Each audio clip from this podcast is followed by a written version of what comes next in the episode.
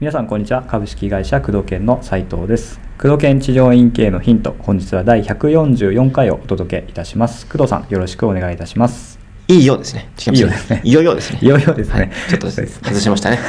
はい、144回行きましょう。はいよろしくお願いしますはい。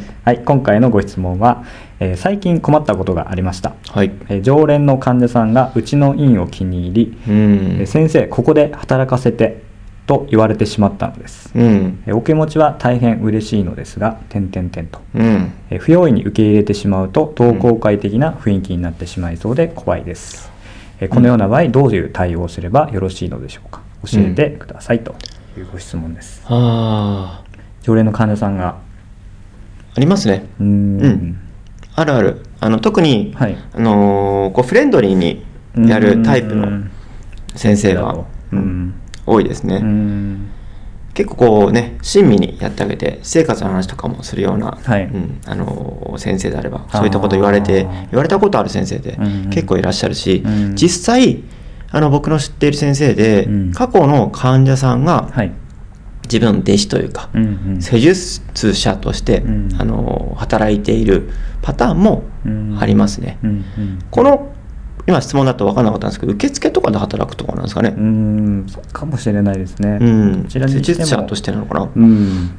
何がしをしたいかですよね、うん。働きたいと言ってる方が。そうですね、うん。まあ、基本的なうん。そういった患者さんを採用してもいいのか、うん。患者さんに働いてもらってもいいのか、はい。というと、まあ、基本的にはしない方がいいと僕は思ってます。ううん。ん。同好快適って先ほど書いてたおっしゃってた。はい。うん。うん。で、えー同好快適というかやはりその上下関係とか、うん。あのルールにしっかりと守ってもらわなきゃいけないので、はい。多分そう言われるっていうことは、うん。患者さんとある程度仲良くなっていて、うん。まあ、先生と患者さんという立場だけど、もう仲良くなってフレンドリーな状態だと思うんですよ。でその状態で患者さんもえこんなねあの気立ての良くて仲良くしててすごく素晴らしい先生と一緒に働きたいと思ってるんですけどもこれこの状態で働けると思ってうんうん。あの入社というか治療に働き始めるとまた違うじゃないですか。違いますね、うん。うん。院長さんとかその先生も、うん。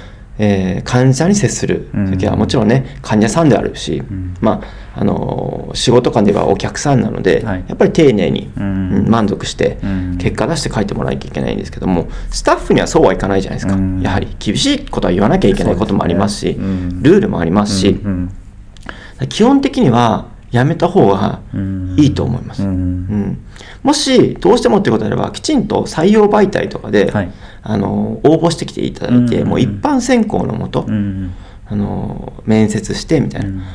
あーなんかこう一番やっちゃいけないのは「ああいいよいいよいいよ」みたいな「一番人足りてないから」とか、あるあるですよねそれ。はねやっちゃうとうん。後々大変だし、うん。後から他の人が入ってきた時に、んそういった人がルールになっちゃったりするし、うん。もし他にスタッフがいたら「え？ー?」みたいなあの感じになっちゃうので、うん。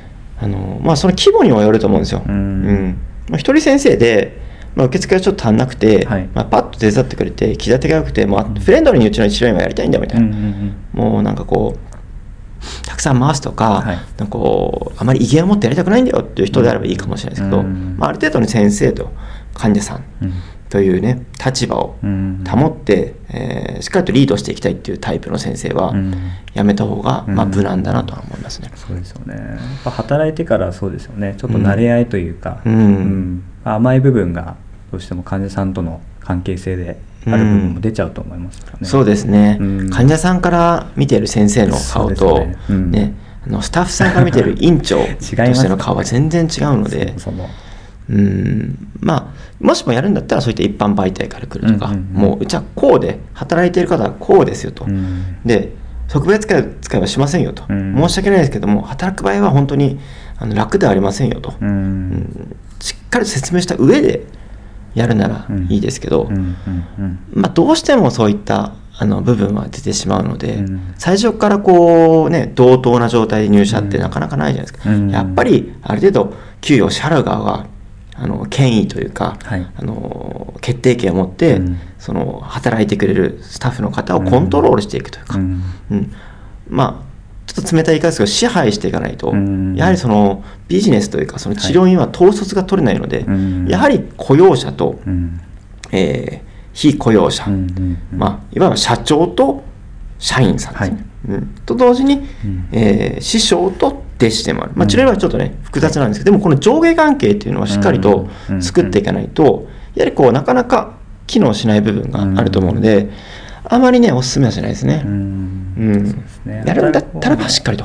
確かに。こう勉強させてくださいとかよくあるんですけどねやっぱり。でも仕事は勉強じゃないですよね、うん。どれだけこう患者さんに貢献してくれるかとか。そうですね。会社に貢献するかっていう人の方が、まあ、働くべき人ですからね。うん。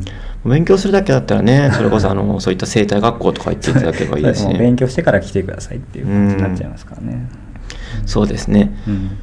まあ、それでも、まあ、うまくいってるうん。う先生もいらっしゃらないことはないですけど、うん。やっぱりそういったことはすごく意識していて、はい。うん、あのちゃんとした、うん。えー弟子と師匠うん。という関係性をしっかりと念をした上で、うん。まあ、雇ってるというか、うん。ちゃんと守ってねと。うん。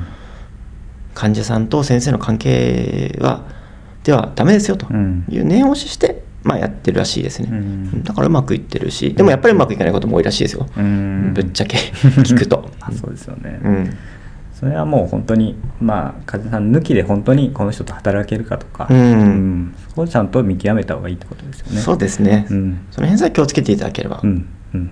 あとはご判断をお任せいたしますととこですね。はい。はい、ということで工藤研治療院系のヒントをお届けしてまいりました。工藤さんありがとうございました、はい、ありがとうございました